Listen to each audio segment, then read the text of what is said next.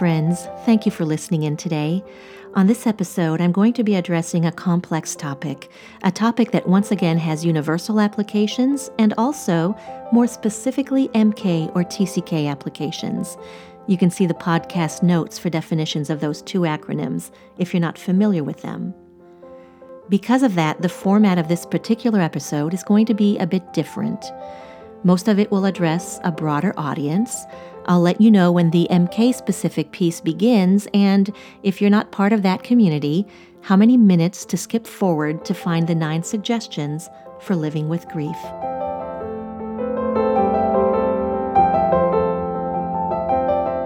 The universal piece is that grief is unavoidable. Whether it's a result of loss, disappointment, illness, or death, there's no escaping encountering some degree of it in any life. As I record this, the world is in the grip of its first modern pandemic, and widespread grief, acknowledged or not, is sweeping across every strata of society. Social distancing is leading to isolation. Add to that fear of getting sick, or of a loved one getting sick, and the loss of life as we knew it, loss of income too, of purpose for some. For introverts, being housebound 24/7 with non-introverts can be a form of torture in itself. For many of us right now, for whatever reason, grief is an invisible companion that tends to hum at the back of our minds, and if unaddressed, will begin to take a toll. But don't get me wrong, this episode is not a 9-step plan on how to move on quickly from grief. Much as I would love to be able to offer that to you, I probably wouldn't, even if I could, because I believe it's in the swirling center of our discontent, fear, and sadness that understanding and growth reside. See, there are two problems with wanting to get over it fast. The first is that some circumstances or some intensities don't allow for a quick U-turn. Some grief lingers for a while and has to, because the circumstances are still bruising or the loss is just that deep. The second problem is this. If we slingshot our way over grief or find ways to get through it fast, we don't actually process it. We merely shove it deeper, allowing its power to intensify and its control over our outlook, self-assessment, and relationships to increase.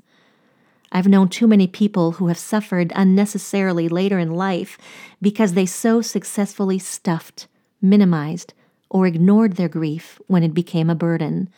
I've seen that in my own life, too. So, here's how this unconventional episode is going to play out. I'll spend the next couple of minutes addressing grief from the specific perspective of MKs and TCKs, and if you're not one of those, I invite you to skip ahead to the 7-minute mark of this episode and the musical interlude that precedes my 9 suggestions for living well in a season of grief.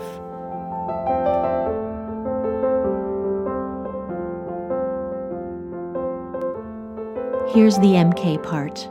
Someone asked me recently why there's such an emphasis on grief and loss in my speaking on MK topics. My answer was simple. Because we experience so much of it in so many different forms, starting so early in life. And I can't think of a more acute season of grief than when we have to leave our foreign home and return to our passport culture. For many MKs, this happens at the end of high school, when we return to what was our parents' home country for higher education, a career, or whatever else the cause might be. I teach at reentry retreats in the summer, and I've seen it play out in that context so often. Just a couple years ago, a young man named Muki, one of the participants of the retreat, said it best, "I feel like grief has become my love language." He further wrote this, "I've lost my home, my security, my church, my friends, my job, my relationships. It continues to haunt me that I will never see the places that I roamed in the same light again, nor will I breathe the air as someone who is planted there. I lost myself in the convoluted mission of leaving. There is no way to express how lost I feel, and I don't think anything can change that. No amount of crying or talking will heal my soul." Now, if you're not an MK, that might sound like hyperbole or exaggerated emotions. It isn't. For those of us who repatriate from our foreign worlds, moving back to our passport countries is more than a transition. It's a foundational dislocation and reinvention.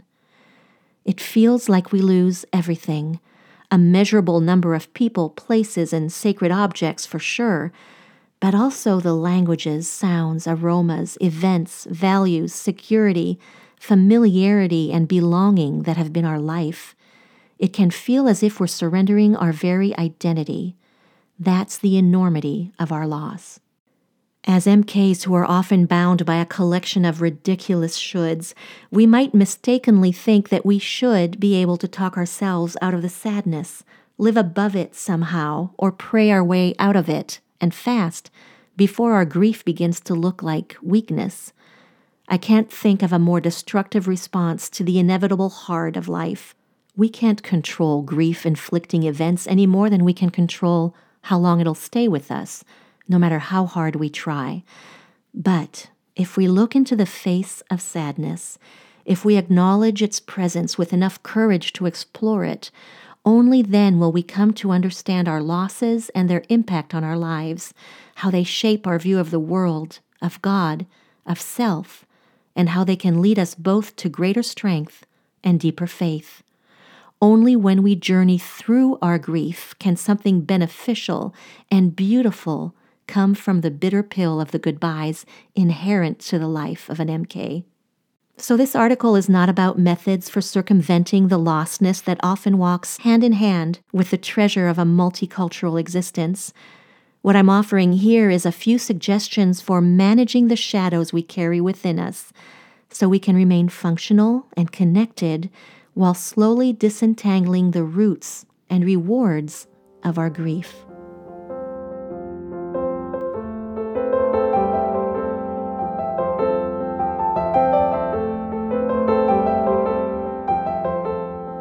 How do we live, really live, through a season of grief? How do we keep moving forward when we don't know how long it's going to last or how overwhelming it might become? These 9 suggestions are not a magic bullet, but I believe they're a really good place to start. Number 1, redefine your relationship with grief. There's a tendency among us to see it as weakness, a shameful lack of faith. We tell ourselves we should be able to bounce back and embody resilience. But here's the truth. What is happening to us, whether it be illness, the death of a loved one, a painful transition, or the life upheavals of a global pandemic, it's monumental. Yes, grief can feel debilitating. It is debilitating, but it is also the measure of all we're enduring. Not only is it okay for it to hurt, it is necessary for it to hurt. Number 2, let your grief breathe. Give it the time and space it needs to reach a natural ebb. Pain is not our enemy. It points us to the tender spots that need our attention and our grace. It exists for a purpose, and any attempt to suppress it will only cause more harm in the future. We might think we're being expedient, strong, and decisive when we choose to ignore it or live above it. And granted, that approach might allow us to function and keep moving forward in some ways, but it also leaves the darkness of our losses anchored to our life's perspective. Here's the truth. Grief is not reduced by our attempts at stuffing it. It only builds under the surface as we neglect it, then erupts more destructively when it finally finds release. If we let it breathe, we give ourselves the chance to heal. Number 3, don't stuff it, shelve it. As important as it is to make sense of our grief, it would be detrimental to our health and our deadlines and social engagements and job to be constantly processing it. In order to function in the real world, we might be tempted to tamp down the emotions, screw the lid on tight, and make believe there's nothing there to think about. What I advocate instead is this. It's learning to put it on the shelf. Picture with me a transparent jar, its lid just resting on top of it and off at an angle for air to get in and out. And it's sitting safely on a shelf within my range of vision. It's still there. I'm still aware that I need to pay attention to it, but it's out of the way for now, within reach when I need to go back to the healing process. Please hear me. There are times when grief is so great, so sudden, so shocking, so overwhelming that shelving it is impossible, nor would it be advisable. I want to make that distinction clear. But for a chronic kind of grief, for a season of ongoing grief, temporarily shelving it might be a really healthy approach. It isn't denying it. It's managing how much and when it gets our time and energy. Resilience comes from returning to it again and again until it's been fully fathomed and restored. Number 4, speak about it to someone who cares and hears you. That person needs to be someone we respect, who has proven himself or herself trustworthy, and who has demonstrated wisdom and compassion. You might want to consider professional help, too. Counseling can be something of a taboo subject in some circles. It certainly still is in a few Christian circles. We've got God, right? We've got His promises. We don't need an outsider's help. But here's the thing. Grief is powerful, murky, and unpredictable. A person engulfed in the turbulence of raging water may not be able to extricate herself without the help of another person whose feet are firmly planted on the sturdiness of the dock, able to throw in a life-saving buoy if necessary. That's who counselors are. They may not personally be able to identify with exactly what we're feeling, but they're solid, they're clear-minded, they're eager to help, and they're equipped with tools we may need to overcome. Number 5, explore who God is. Study God's heart as revealed in His Word and through those He sends into our lives. Remind yourself of His promises. They're not limited by time or place.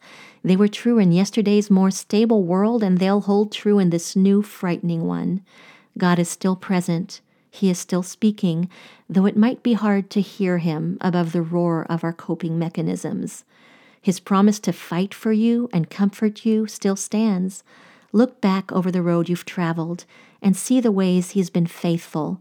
Then remind yourself that He has not changed, though the circumstances may have. A word of caution here. If you're like me, there will be a tendency in your darkest moments of grief to blame God for what caused it. Why are you letting this happen? Why didn't you protect the person I love? Why aren't you jumping in to rescue us, God? I've been there. It's a natural and oh so human and understandable response. But this is what I've learned. Blaming God for the hard stuff makes Him into my tormentor. And it's impossible to seek comfort from the same being I also accuse of everything that harmed me. There will be time to understand His role in our circumstances when the crisis is past. But when we're coping with overwhelming loss, His presence is the most powerful balm we can reach for. And He's not ashamed of our sadness. He experienced it too. Though there's comfort in activity, friendships, rest, and accomplishment, there is nothing and no one who comforts, understands, and heals grief more deeply than Christ. Number 6, remember who you are.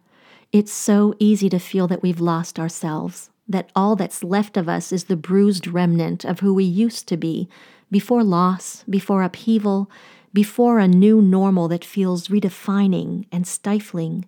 But here's the truth. You are still capable. You are still lovable.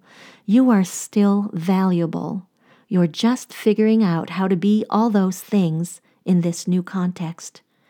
It might be helpful during a season of grief to carve out some time and energy to remind yourself of those things that are significant to you, to reacquaint yourself in any creative way you can with what thrills and fulfills you, to connect yourself again with the traits and passions that define you. Number 7, find healthy ways of relieving the emotions. There is nothing wrong with engaging in activities that distract us. In fact, there's true resilience in those minutes and hours of distance from the grief. Do something you enjoy to inject a bit of light into the darkness of your losses.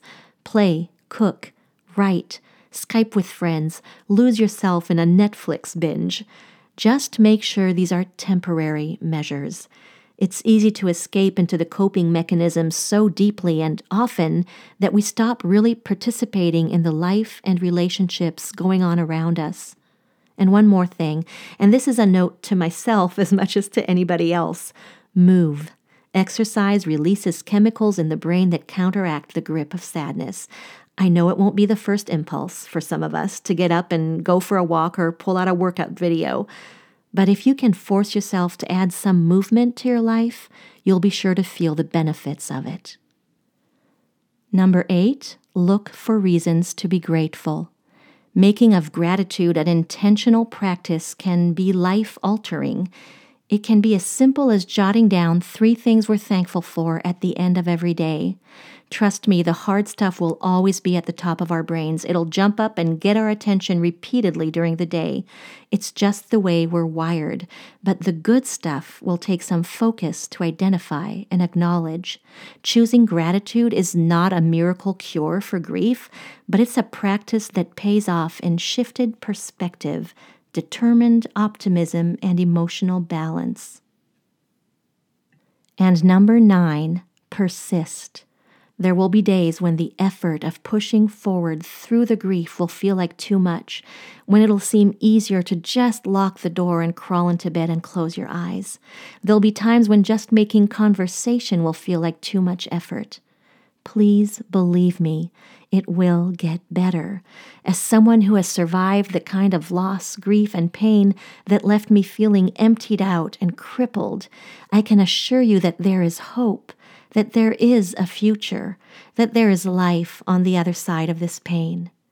As you pay attention to what's hard, as you give your grief the space and care it requires while still investing in the tomorrow you're building, you'll find a sort of balance returning.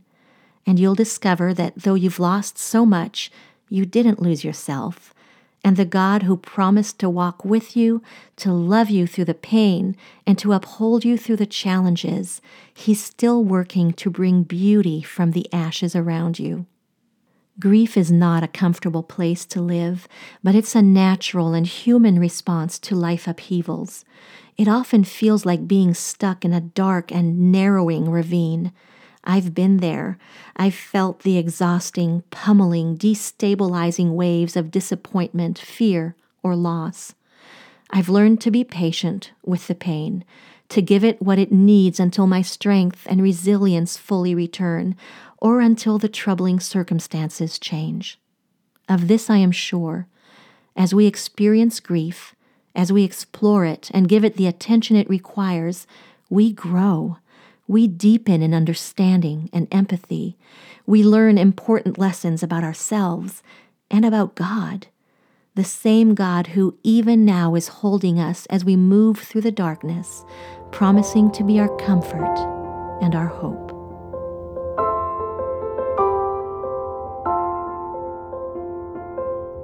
Thank you, friends, for spending these minutes with me. There's an unseen community following this podcast, and I assure you that there are others listening in who have been through or are going through what you're feeling right now. If you need help, I encourage you to reach out for it, whether it be in a conversation with someone in your social circles or through formal counseling. Ask your church or someone you trust for a recommendation for a mental health professional if that's what you think you need. I'll also post in the episode notes a link to counselors around the world who have experience with cross-cultural people like MKs and TCKs. I've said it before, and I'm going to say it again. Elizabeth Kubler-Ross wrote this: "A grief must be witnessed in order to be healed." I pray as I wrap up this recording that you'll have the courage and persistence to make yours known today. Thank you for listening.